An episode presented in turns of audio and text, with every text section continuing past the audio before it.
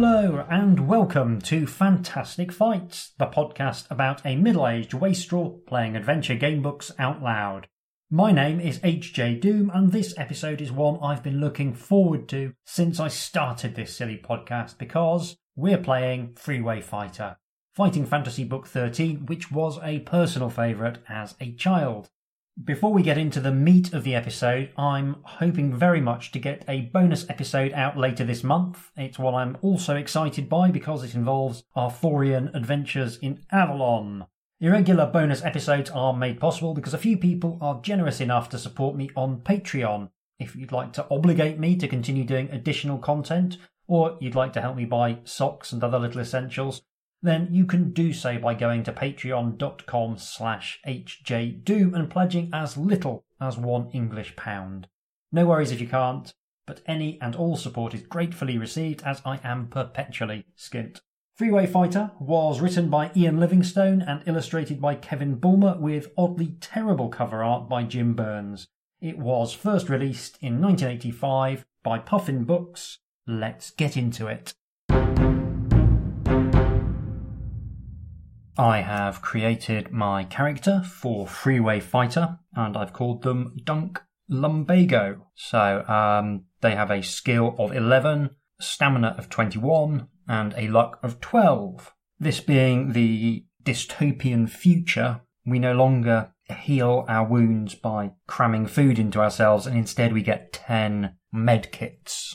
And we're warned that we might need to barter with those medkits as well. Uh, we also get 200 credits, which are apparently the currency of the 21st century. Now, in addition to Dunk Lumbago's stats, we've also got stats for their car, uh, because this is a game in which vehicle combat plays a part.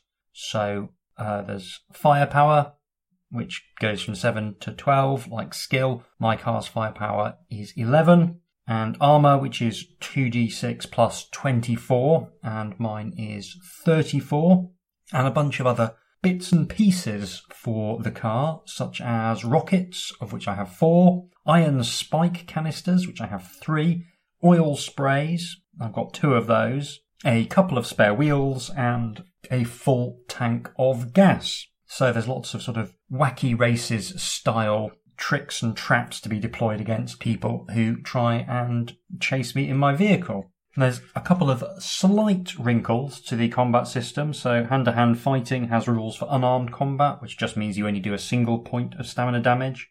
Uh, but handheld weapons cause additional points of damage, which may be specified by weapon. Also, in hand to hand combat, if you lose six stamina points, you will be knocked out, which is kind of cool. Uh, obviously, if your stamina is reduced to zero, you will be dead as normal. But yeah, six stamina points and you can get knocked out, which I think is a great, great little rule. Uh, shooting works exactly the same as hand to hand combat, except that you can do 1d6 damage rather than just 1 to 2 damage. Vehicle combat is exactly the same, except you're using firepower instead of skill, also doing 1d6 damage. And that would appear to be that. So let's jump into the extremely on the nose opening paragraphs. Vid News Bulletin. Dateline 21st of July 2022. The disaster happened just at a time when the world was beginning to enjoy itself. Nobody could have predicted such a catastrophe. World War III had been averted and the power blocks of East and West were now working towards world peace and unity. Revolutionary farming techniques had all but eradicated hunger, and increased mobility had led people's greater understanding of one another. The morning of 21st of July 2022 had started just like any other. It was going to be a hot day all round the world, apparently. And the news on the holovision was good. A government spokesman proudly announced that solar energy now powered 90% of homes and 70% of industry. A three day working week was now the norm, and England was to play United States in the soccer finals of the World Cup in Sydney. However, there were only hours to go before the beginnings of the collapse of civilization. Later that day, an unknown disease broke out in New York. Too soon? Is it too soon for viral contagion stories. I will go with it. Later that day, an unknown disease broke out in New York and spread with such devastating speed and fatality that before the government and scientists realized what was happening, half the population was dead. The disease spread throughout the world, carried by aeroplane passengers, and decimated population centres everywhere. All attempts at quarantine were useless.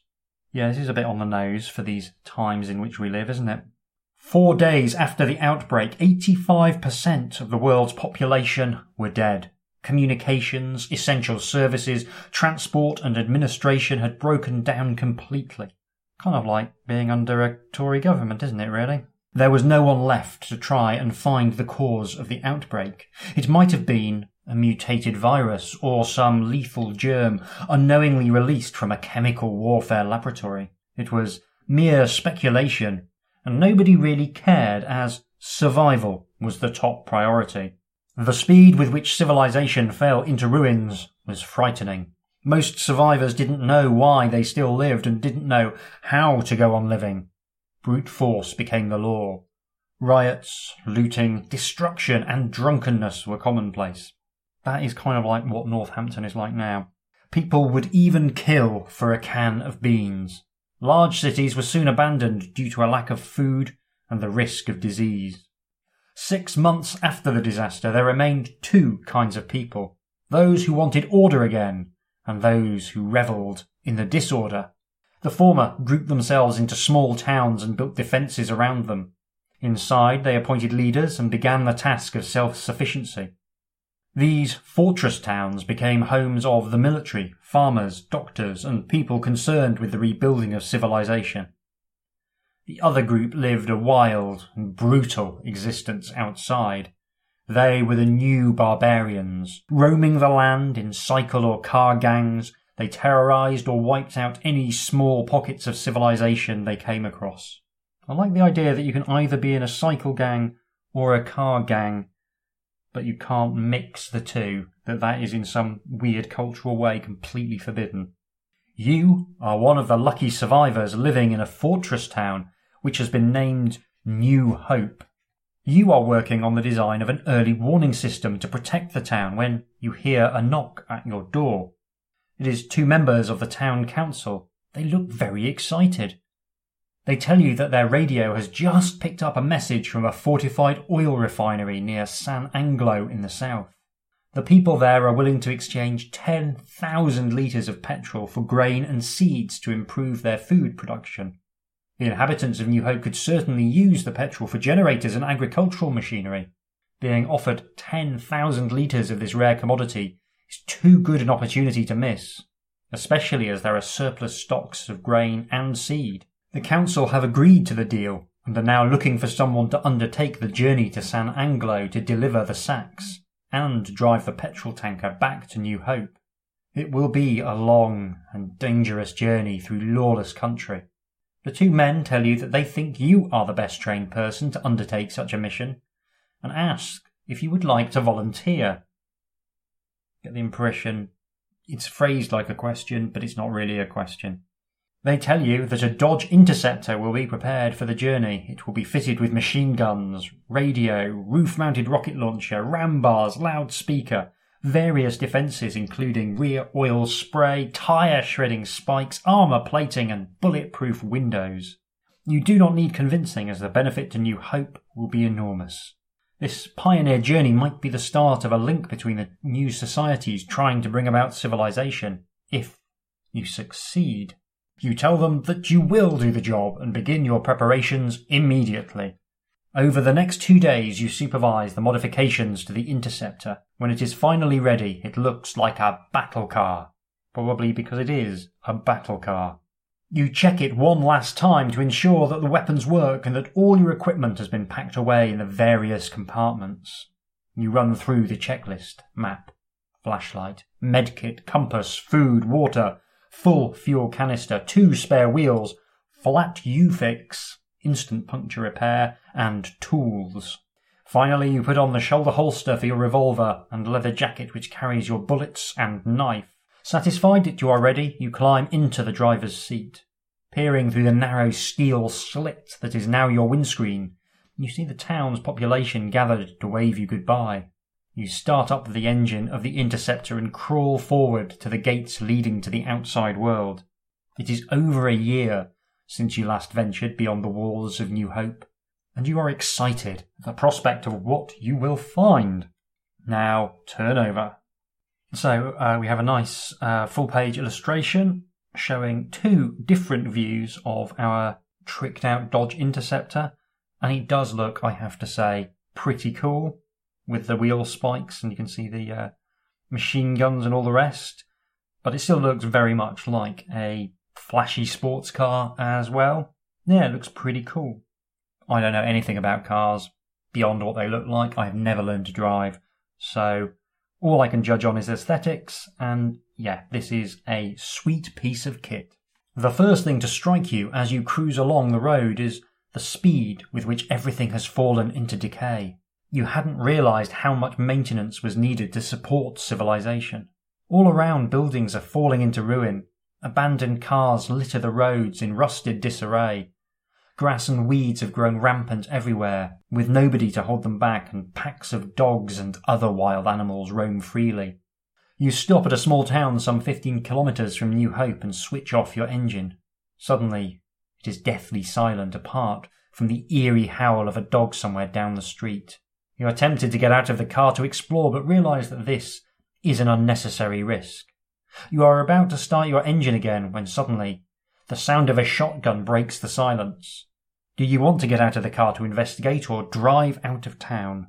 I mean, getting out of the car is an unnecessary risk. This has been clearly stated. All I have to do is drive to my location and then drive back. Anything else is just a huge distraction. But I'm seized, as always, by curiosity, so I am going to have to go and investigate the sound of the shotgun, despite knowing full well that this is a very stupid idea, because I have to know. I have to know what was making that, that shotgun sound, other than an actual shotgun, obviously. So let's go and investigate. You run across the road and press yourself against the wall of the building, half expecting another shot to ring out. Your heart beats fast as you creep forward, slowly, to the corner of the building and look round. There is nobody in sight down the narrow street.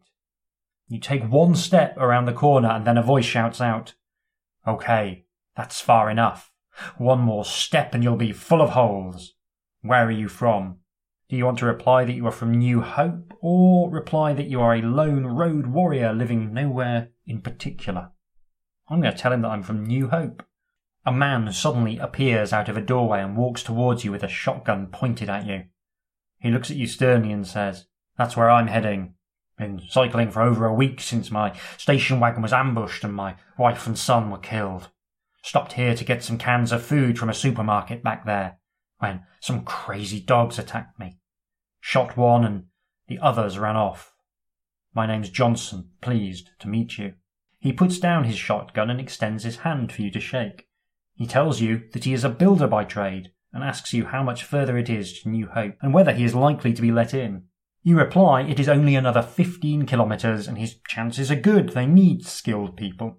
You also tell him about your mission, and he warns you not to stop at Joe's garage, which is about eight kilometres out of town. They ain't got no petrol, they just rob people who stop there. You thank Johnson for the advice, wish him luck, and walk back to your interceptor. Its powerful engine roars into life when you turn the ignition key and you screech off once again. Well, that worked out pretty well. I have to say, watching quite a lot of The Walking Dead means that I am in some ways desperately suspicious of everyone. But uh, yeah, happily, that one worked out okay. You are soon out of town, zigzagging around wrecked cars and fallen trees along the road. Further ahead, you can see that the road joins the main highway south. There is a small filling station at the junction named Joe's Garage. You stop as you are intrigued by the hot rod parked around the side, looking clean and in running condition. A young girl suddenly comes out of the office wearing a t-shirt and blue jeans. She smiles and says, Hi, can I help you? Do you wish to talk to her, or would you rather drive up onto the highway? Well, we were warned by Johnson that this young lady, who is, I would say, adequately depicted in a facing illustration. is up to no good, so we will drive up onto the highway. Despite the hazard of having to avoid abandoned cars, the highway is wide enough for you to gather plenty of speed. It's exciting to drive so freely without being without fear of being hauled in by the police for violating some traffic regulation or other. You smile as your speed reaches 190 kilometers per hour. But your joy is short lived. You suddenly see a red Chevrolet, heavily reinforced with steel plating, coming straight towards you. Someone is sitting in a small turret on the roof a machine gunner. There is a picture of the machine gunner. It's got a uh, what looks to be some kind of M16 style assault rifle. What looks a bit like karate clothes, which is uh, an odd look, but I guess in the post-apocalypse we all have to find our own style. You think to yourself that maybe having to deal with the police in the old days wasn't so bad compared to what is coming at you now. By which we can assume that the implied protagonist of this story is probably white. You breathe in deeply and get ready to press the machine gun fire button. The red Chevy has a firepower of 8 and an armour of 15, so for the first time, I'm gonna roll some car based dice. I have destroyed the red Chevy and my car took three points of damage in the fight meaning that I guess the paintwork has been slightly chipped. Rolling a d6 for damage definitely makes the combat feel a little bit more dynamic, a little bit more exciting. Uh, I think that's a really nice little addition to the combat system. You stop your interceptor to examine the burning wreck. Who were these people, and why did they attack you without warning? You shake your head and hit the accelerator, eager to reach your destination. You are passing a security truck and thinking about all the money inside it, which is now useless, when suddenly a voice comes through on your radio above the crackling static. It is one of New Hope's leaders. She tells you how a gang of bikers have just attacked New Hope, killing eight people in the process. After a short battle, they were eventually beaten off. she warns you to be on the lookout for them as they have kidnapped Sinclair, the council leader. Ooh, submission. Spicy. You acknowledge the message and say goodbye. After an hour or so of driving without any further incident, you notice that your petrol gauge is dropping. The interceptor is very heavy on fuel. You stop and pour the contents of the fuel canister into the tank, realizing you will have to find some more petrol soon. Tragedy of driving an American vehicle. Realistically, they should have tricked out a Peugeot 105 with armour and guns and that. They'd have got much better mileage.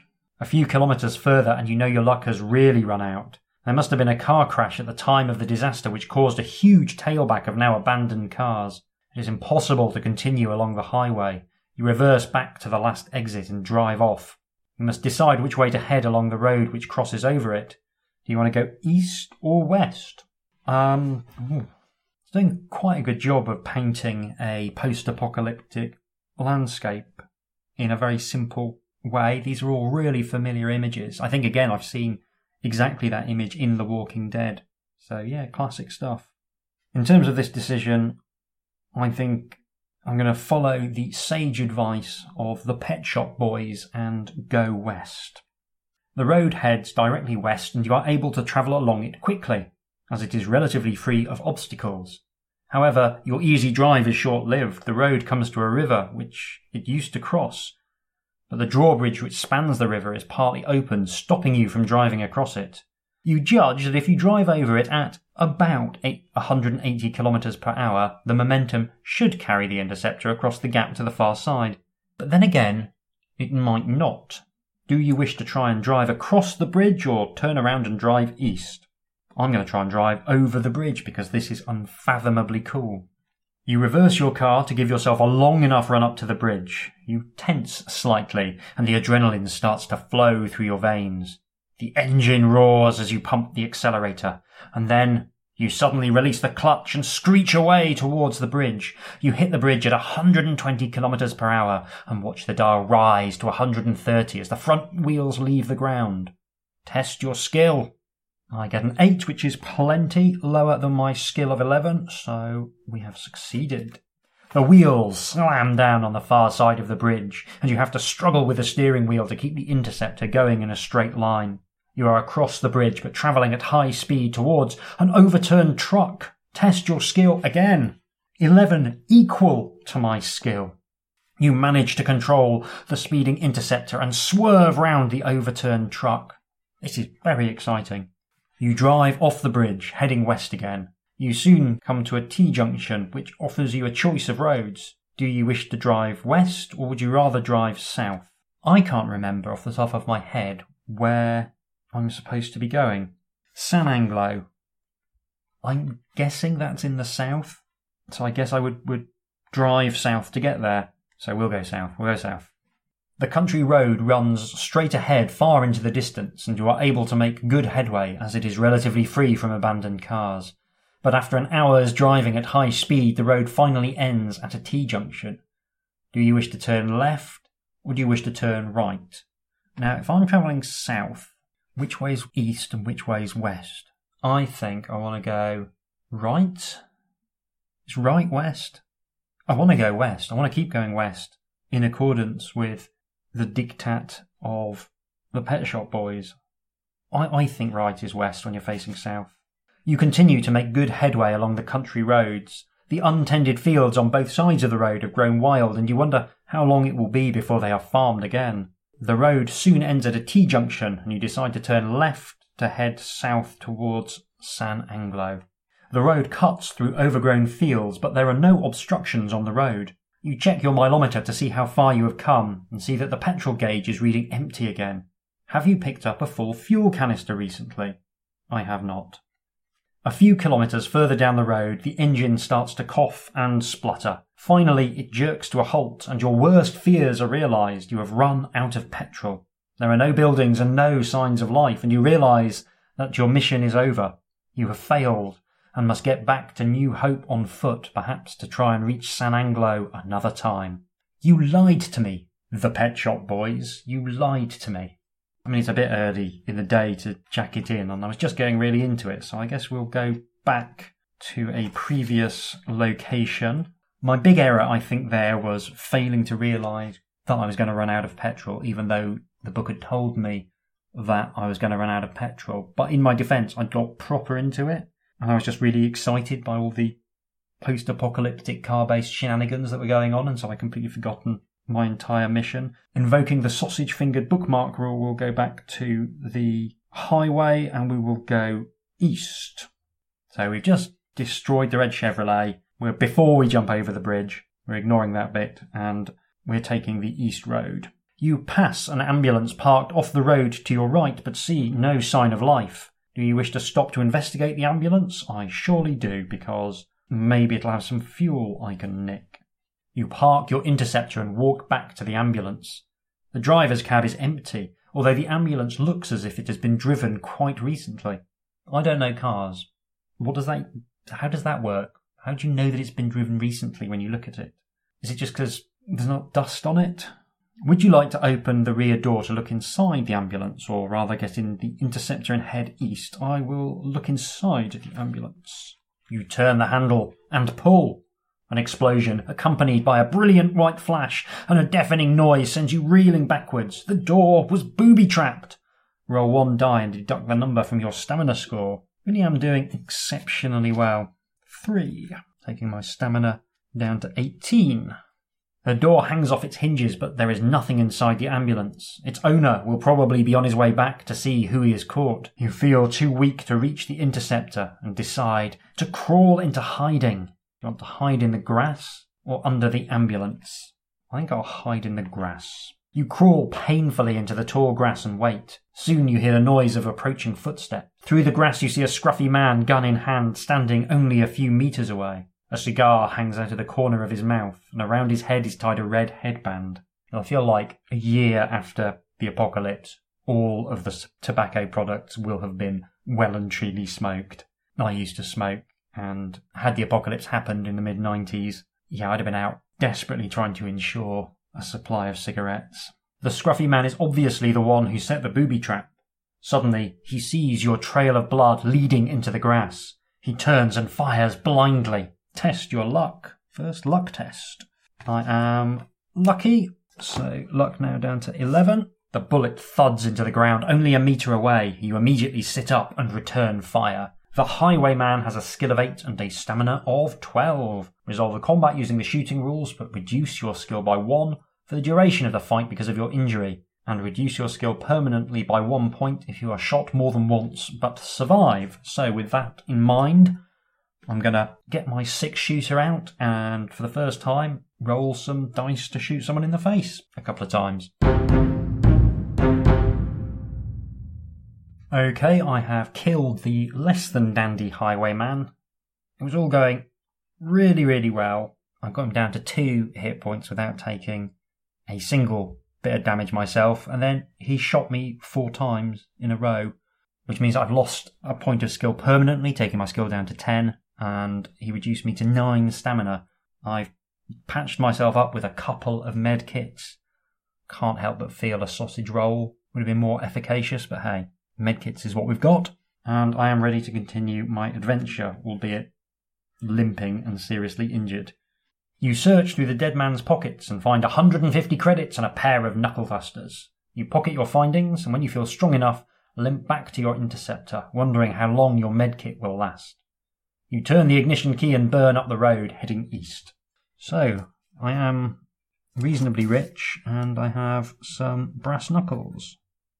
You flash past a road sign which shows a turning to the south immediately ahead. Do you wish to drive south or would you rather keep cruising east? Well, I guess I will try turning south again.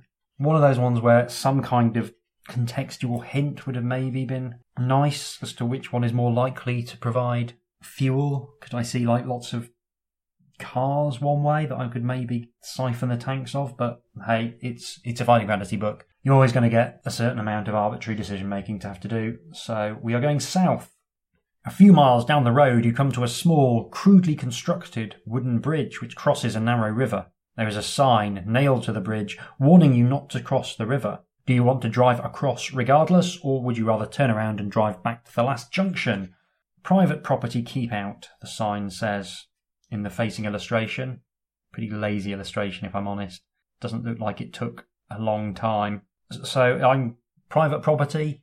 Well, I guess I'm going to travel back to the last junction. Far be it from me to trespass upon someone's private property, particularly not when they've marked it as these people have with a skull and crossbones.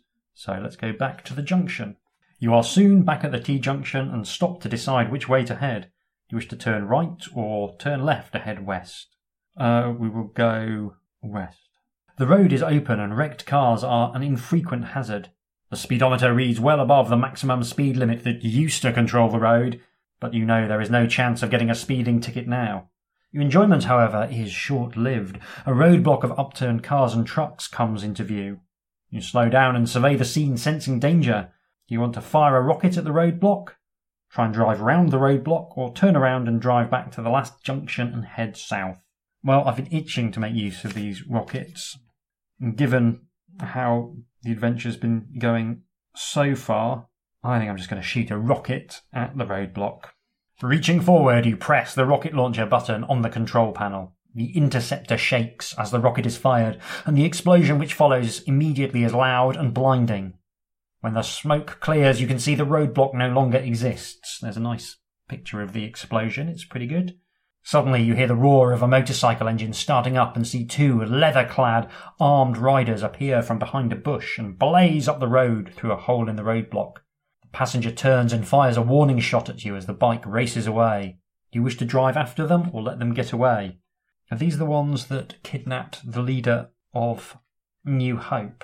I think I'll have to chase after them on the off chance that they are because no one can be allowed to harm our precious, precious politicians. How will our community survive without a politician in charge? Before you have time to catch them, they turn around and drive straight towards you. The machine gun above the headlamp blazes red and white as it spits bullets at you. You press the accelerator down hard on the floor and race the interceptor towards them, your finger clutching the machine gun trigger. This is very excitingly written. I'm really enjoying it. I'm getting very sucked into this post apocalyptic world. Uh, the motorcycle has a firepower of 6 and an armour of 9. I'm going to gun it down like a dog. by rolling some dice.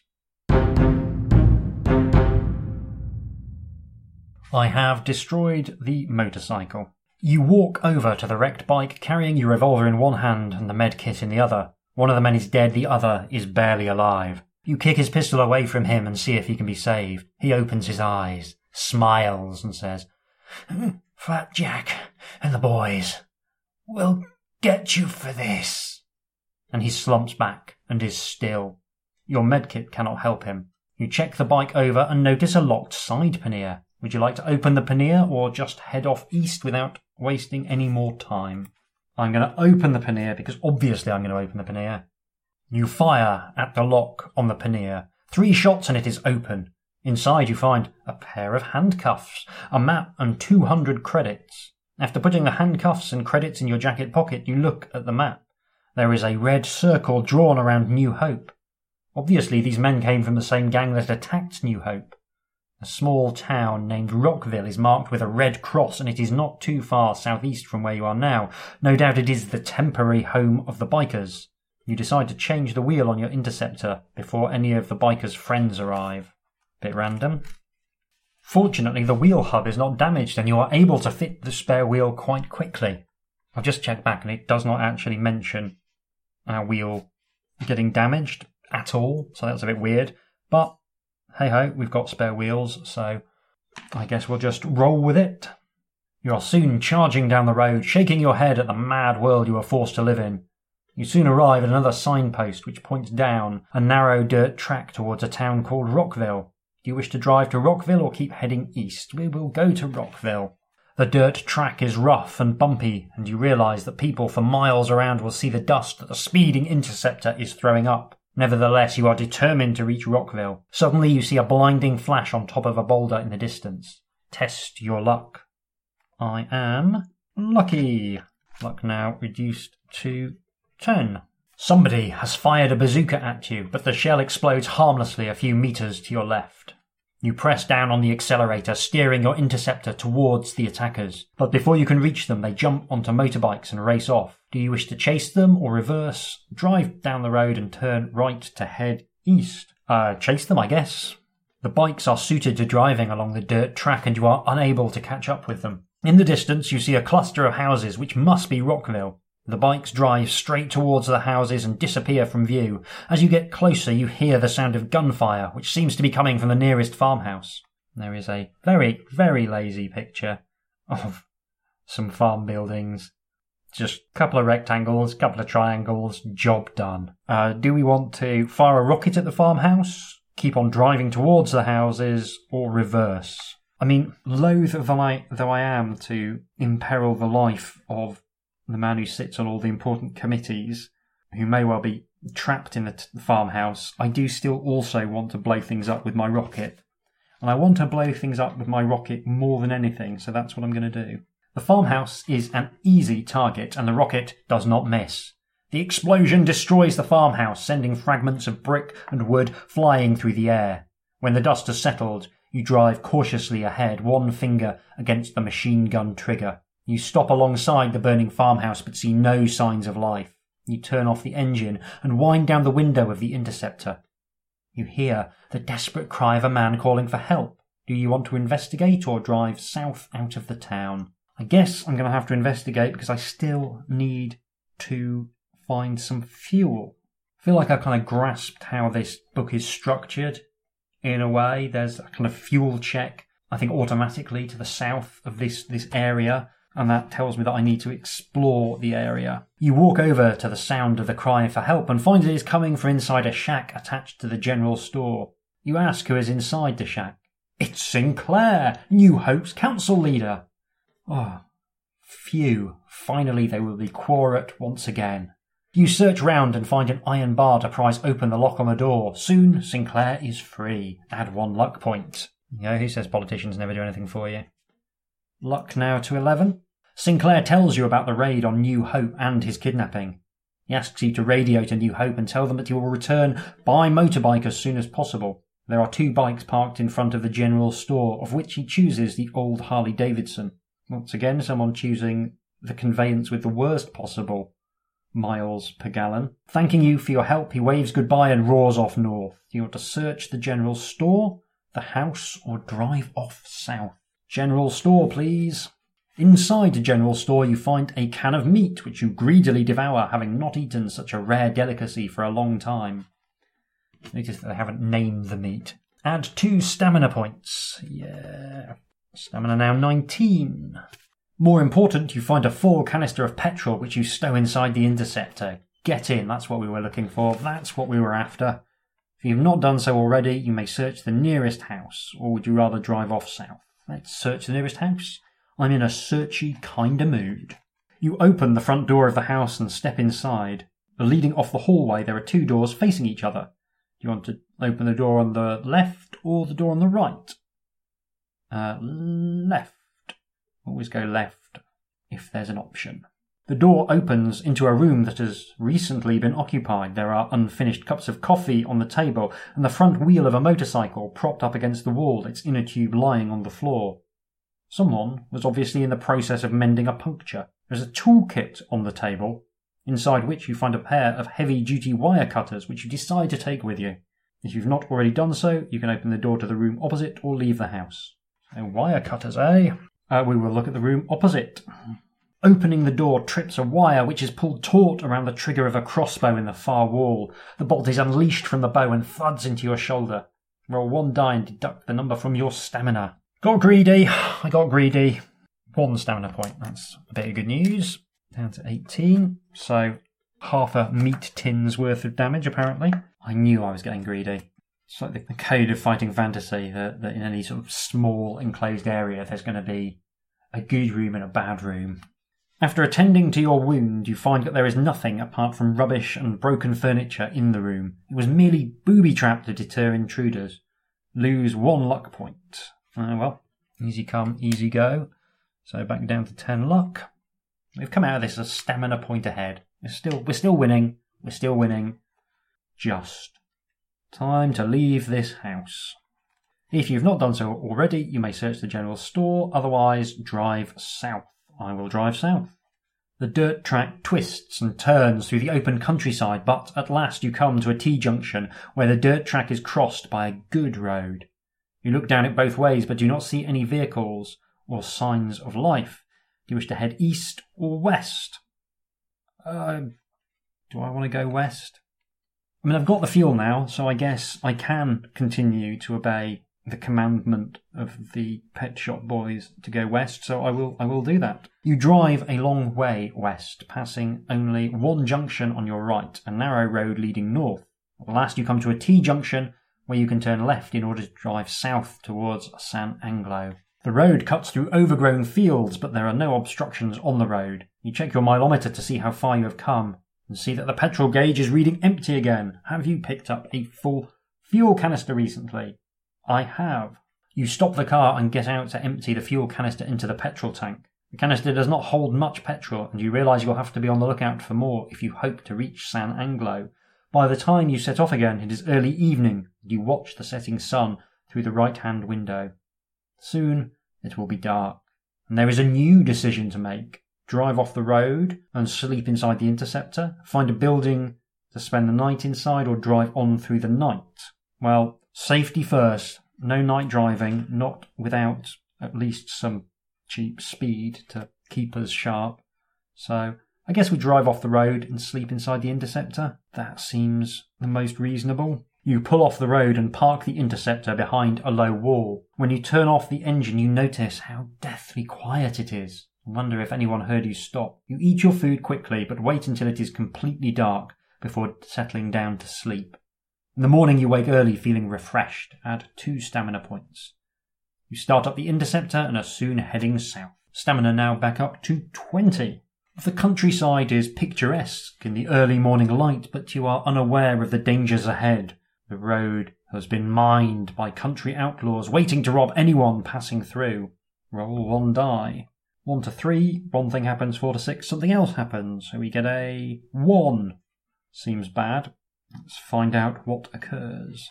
Suddenly, there is a deafening explosion and the interceptor is blown sideways by the force of a detonated mine. Roll two dice and deduct the total from the Interceptor's armour. Five.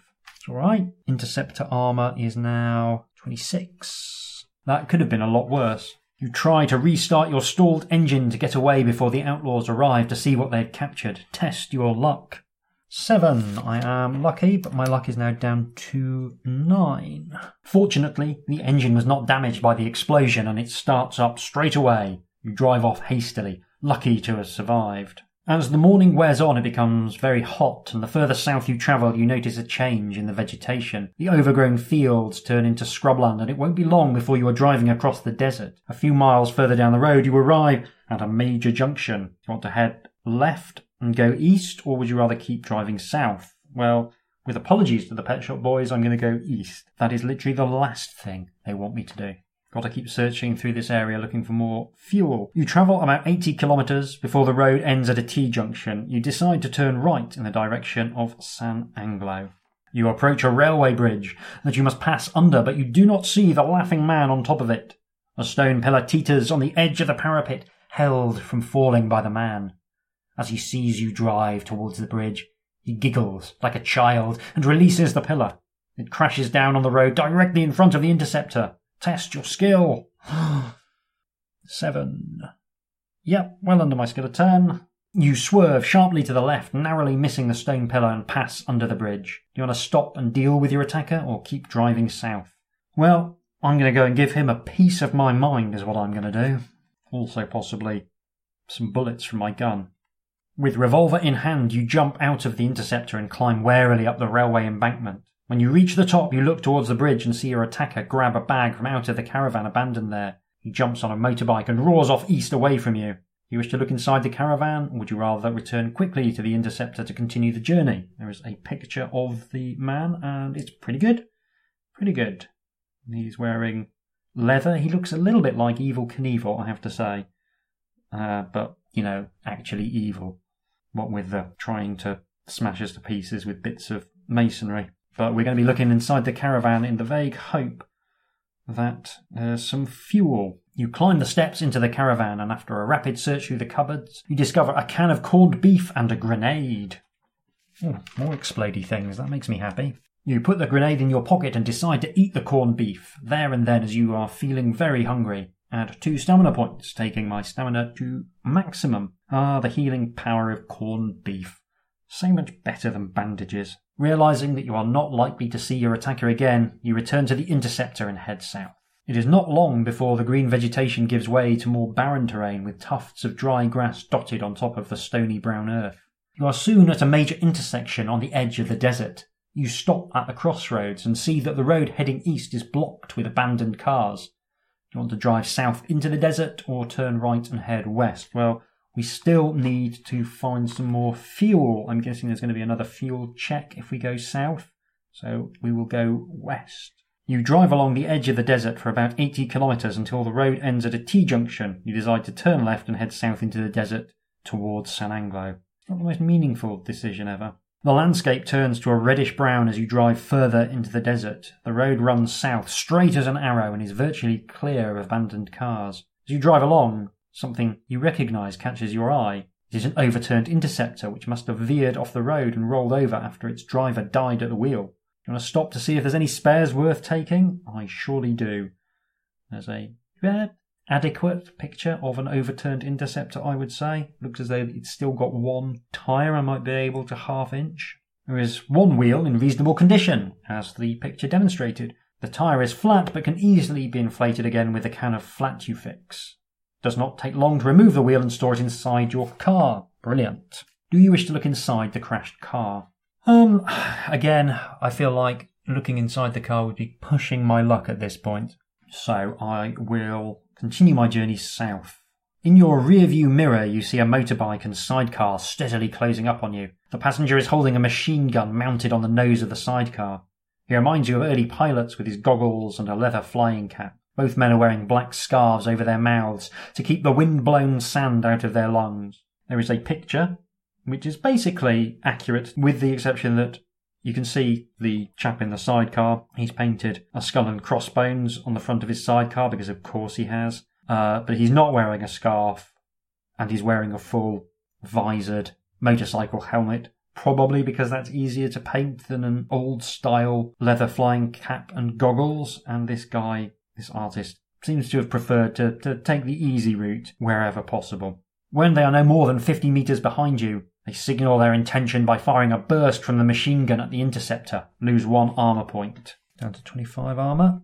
So we can drop a canister of iron spikes, release an oil spray, or return fire with the machine guns. Well, this sounds like a brilliant opportunity to use the old iron spikes.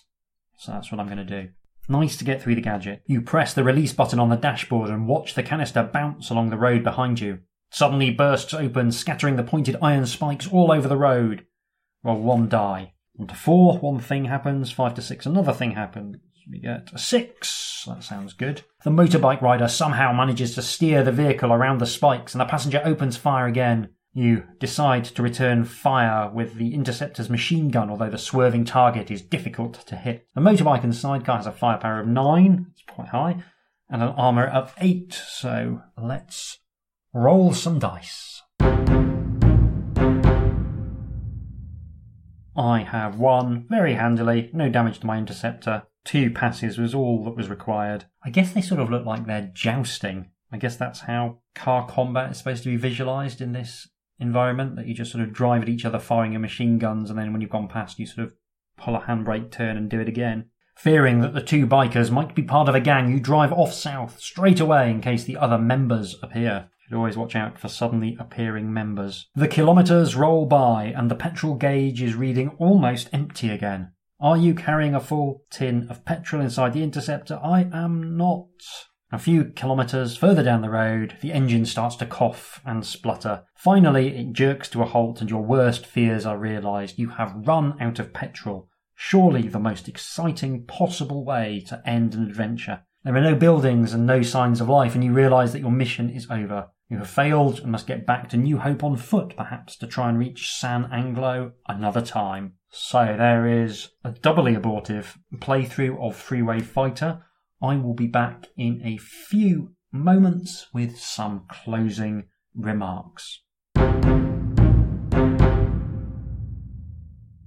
Well, I had a lot of fun with Freeway Fighter, and I hope you did too. It's definitely a book I'd recommend picking up and playing through if you haven't already. It's been reprinted a bunch of times. There's plenty of copies available, and it doesn't tend to cost that much money. This was one of my favourite fighting fantasy books. I absolutely loved it as a child. My parents were quite down on violent entertainment, for the under 10s at least, and so I was never allowed to watch the A Team as a small boy. Now that would have been fine, except apparently the other local parents didn't care to the same degree, so all my compatriots from school would be enthusiastically describing the latest episode, which almost always seemed to involve turning a car into some kind of improvised tank. Now I found these childish descriptions utterly fascinating. And as someone with a rich inner life, I constructed my own version of the A Team in my head from a mixture of these incoherent accounts and the action figures in the Argos catalogue, and of course my own febrile imagination.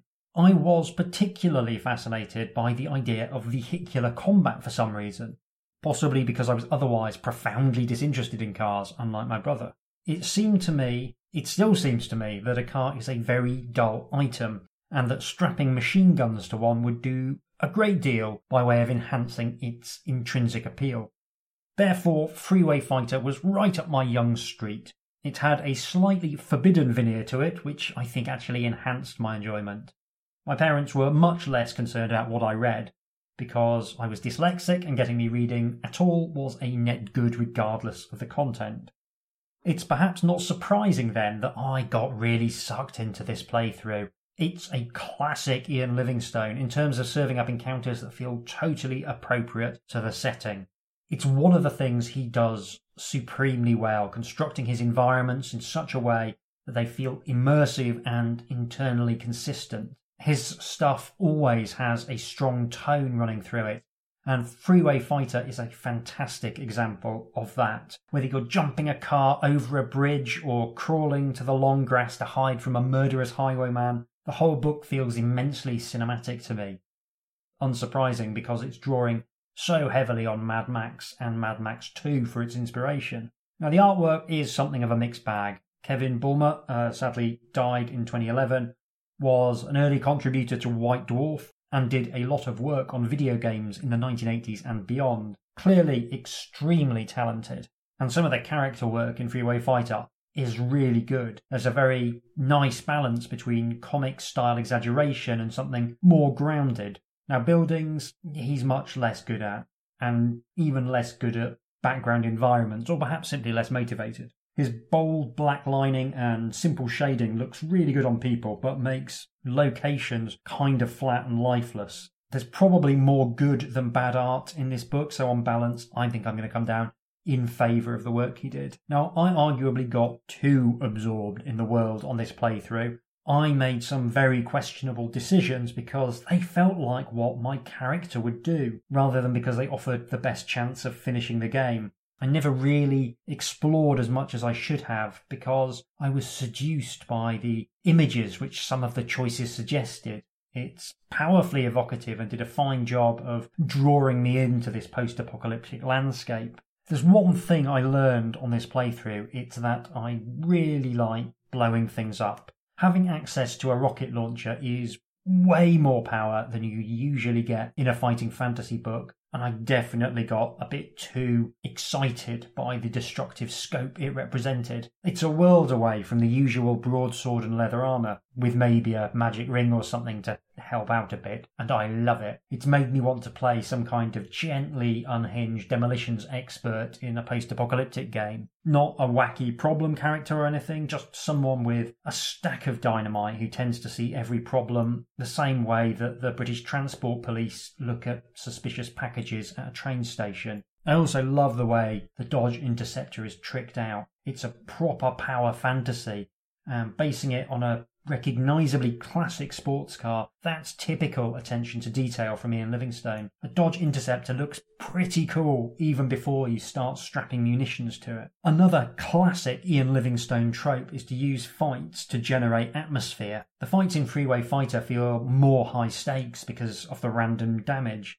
Variable damage creates additional tension, and that's something that the very simple combat system benefits from. Sadly, we didn't get to do any bare knuckle boxing in this playthrough, but there's an additional tension there by giving both participants effectively the same stamina of six. These are all minor changes, but they give more depth and they help that sense of immersion. I like the mixture of gunfights and vehicle combat, that's really well judged. Livingstone is so good at differentiating fights in small ways to make them seem much more difficult than they actually are. So we get to fight a Chevy, a bike, a bike and a sidecar, and all of those were described differently and all felt completely part of the same world. I think a post apocalyptic setting is a good fit for fighting fantasy on the whole because it has a lot of familiar elements from the real world, but at the same time, you can constrain the player's choices. It's got a wilderness quality to it, very similar to classic fighting fantasy books with various road warriors and thugs, really neatly mirroring the wandering monsters you might find somewhere on the world of Titan.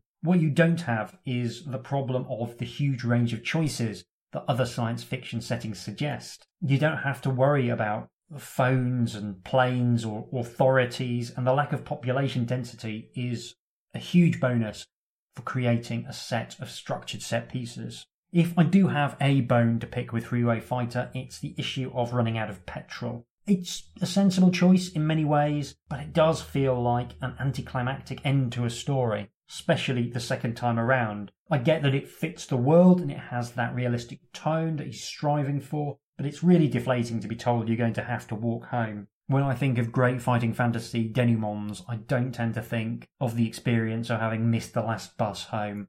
Aside from that, the structure makes a lot of sense. You've got the adventure chopped into mini sections on a linear path, very similar to the structure of Forest of Doom or City of Thieves. You explore east or west in each mini section, looking for fuel before going south once you've found it. And it is nice to have a much shorter shopping list rather than the typical Ian Livingstone scavenger hunt for 120 different magical items.